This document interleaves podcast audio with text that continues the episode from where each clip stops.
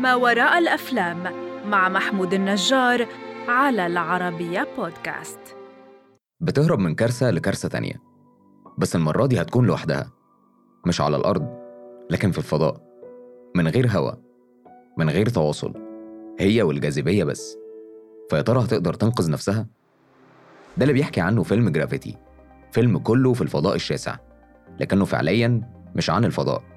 فأهلا بيك في حلقة جديدة من بودكاست ما وراء الأفلام. أنا محمود النجار والنهاردة هنحكي عن ما وراء الفضاء ما وراء الجاذبية فيلم جرافيتي في البداية خليني أقول لك ليه فيلم Gravity فيلم مميز جدا ومختلف عن كل أفلام الفضاء اللي اتوجدت على ساحة السينما. اتعودنا دايما إن أفلام الفضاء ليها تيمة وأسلوب معين. إما إن الأبطال بيسافروا بره الأرض علشان يدوروا على مكان وكوكب تاني صالح للحياة زي اللي شفناه في فيلم Interstellar أو فيلم خيال علمي وإن الأرض بقى معرضة للهجوم من فضائي والكلام ده. فيلم Gravity مختلف تماما وعلى الرغم إن كل أحداثه بتدور في الفضاء إلا إنه مش عن الفضاء. هو عن روح واحدة بتحاول تنقذ نفسها وترجع للأرض. بعد ما رحلتها الأولى للفضاء فشلت وكل اللي معاها ماتوا. ده اللي حصل مع دكتور راين ستون في Gravity. فيلا بينا. Life in space is impossible. الحياة في الفضاء مستحيلة. حقيقة علمية صادمة ومطلقة.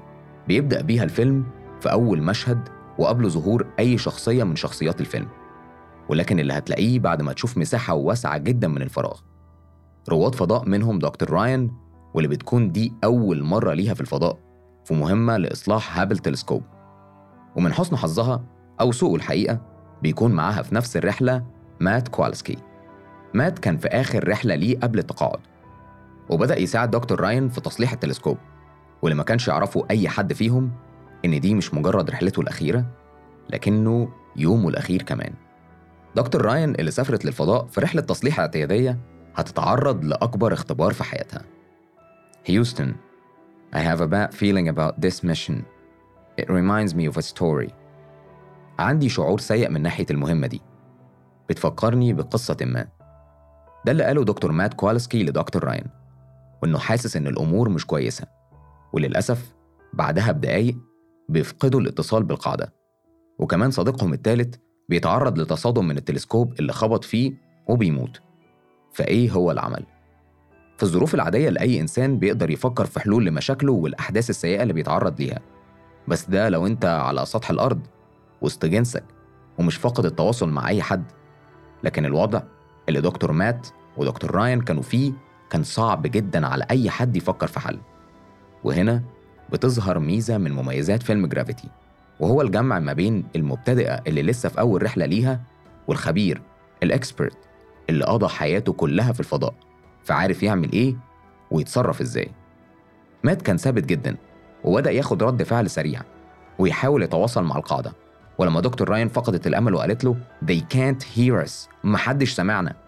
قال لها We don't know that for sure. They might hear us. That's why we keep talking. إحنا مش متأكدين. ممكن حد يسمعنا. وعلشان كده لازم نستمر في التواصل معاهم. فقدان الأمل شيء صعب جدا. فقدانه وأنت لوحدك أصعب.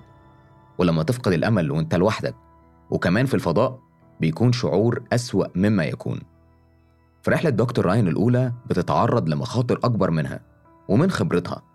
بتتعلم في رحلة واحدة بس كل اللي كانت ممكن تتعلمه في حياتها كلها.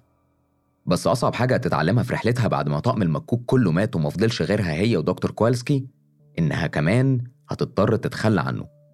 وهنا دكتور مات كوالسكي هيعلمها درس صعب جدا. You have to learn to let go. لازم تتعلم إزاي تتخلى. في الوقت اللي دكتور مات ضحى بنفسه عشان الأكسجين ما كانش كافي ليهم هما الاتنين بتكمل دكتور راين رحلتها لوحدها في الفضاء وهي محطمة تماما. وحيرانة. ومش عارفة تعمل إيه. وهل هتقدر تنقذ نفسها أصلا ولا هتموت زي باقي طقم المكوك. Don't be anxious. Anxiety is bad for the heart. إياك تقلق. القلق مؤذي للقلب. وفي وسط الظروف اللي كانت بتمر بيها دكتور راين كان لازم تحافظ على هدوءها. لازم تحافظ على اتزانها وتركيزها. وتفكر بشكل سليم هتعمل إيه علشان ترجع الأرض. تفتكر ممكن الإنسان يقول لنفسه إيه في ظروف زي دي؟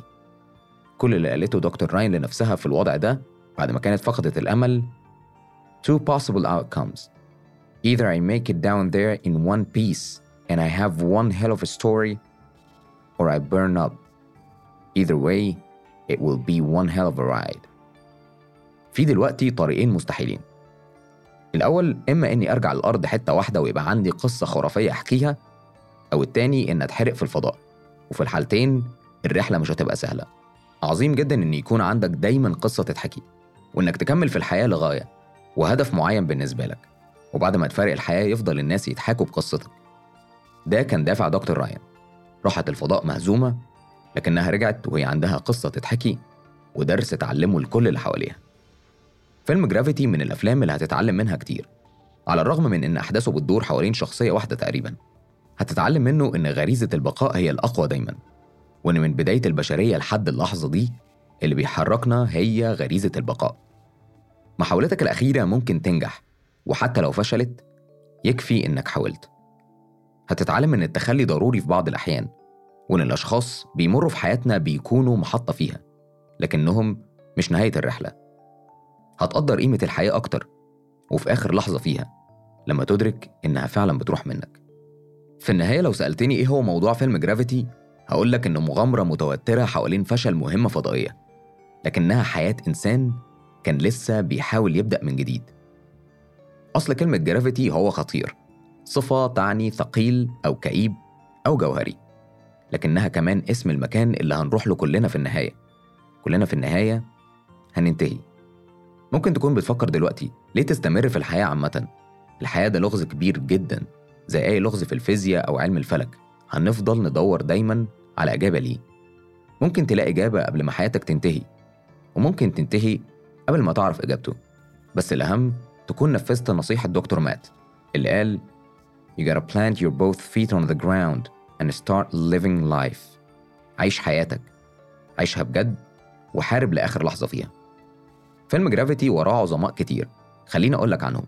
الفيلم إثارة ودراما أمريكي بريطاني ثلاثي الأبعاد يعني 3D من إخراج ألفونسو كوارن اللي ألفه مع ابنه جوناس كوارن.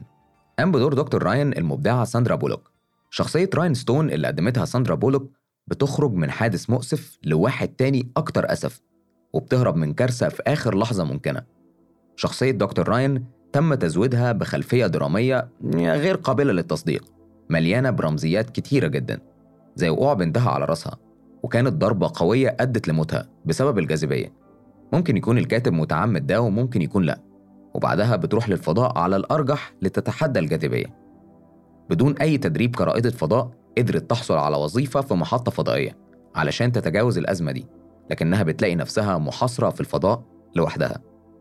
كتير من المراجعين والمعلقين عقب على شخصية دكتور راين بأنها شخصية رائدة فضاء قوية في فيلم من أفلام هوليوود خاصة إنها كسرت الصورة المعتادة عن جنسها وإنها قدرت تتجاوز الأزمة دي لوحدها. أما الشخصية اللي أثرت جدا في راين كانت شخصية مات كوالسكي اللي قدمها الفنان الغني عن التعريف جورج كلوني. الفيلم تم افتتاحه في مهرجان البندقية السينمائي في أغسطس سنة 2013 وفاز بسبع جوائز في حفل توزيع جوائز الأوسكار ال 86 ويعتبر صاحب الحصة الأكبر من جوائز الأوسكار. فاز الفيلم كمان بست جوائز بافتا منها أفضل مخرج كمان فاز بجائزة ال Golden Globe لأفضل مخرج بالإضافة لسبع جوائز من اختيار النقاد للأفلام. جوائز الأوسكار اللي حصل عليها الفيلم خلال حفلة توزيع الجوائز سنة 2014 كانت جائزة أفضل مخرج لألفونسو كوارن جائزة أفضل تصوير أفضل مكساج صوت أفضل صوت أفضل فيلم في فئة المؤثرات البصرية أفضل موسيقى تصويرية وأفضل مونتاج. ولما ظهر الفيلم أخذ تقييم 97% على Rotten Tomatoes وعلى الرغم من إن كل ده اتعرض لبعض الانتقادات زي إن هو ميلودرامي جدا. وكمان ممل لأن أحداثه بتدور حوالين شخصية واحدة. وسواء أنت اختلفت أو اتفقت مع الرأي ده فأحب جدا إنك تشاركني. وتقول لي إيه هو المنظور اللي شفت منه فيلم جرافيتي وهل كان بالنسبة لك فيلم ممل ولا استمتعت برحلة دكتور رايان وهي بتحاول لآخر لحظة تنقذ نفسها؟ شاركني برأيك واستناني الحلقة اللي جاية فيلم جديد هنشوفه بمنظور مختلف في بودكاست ما وراء الأفلام المقدم من العربية بودكاست.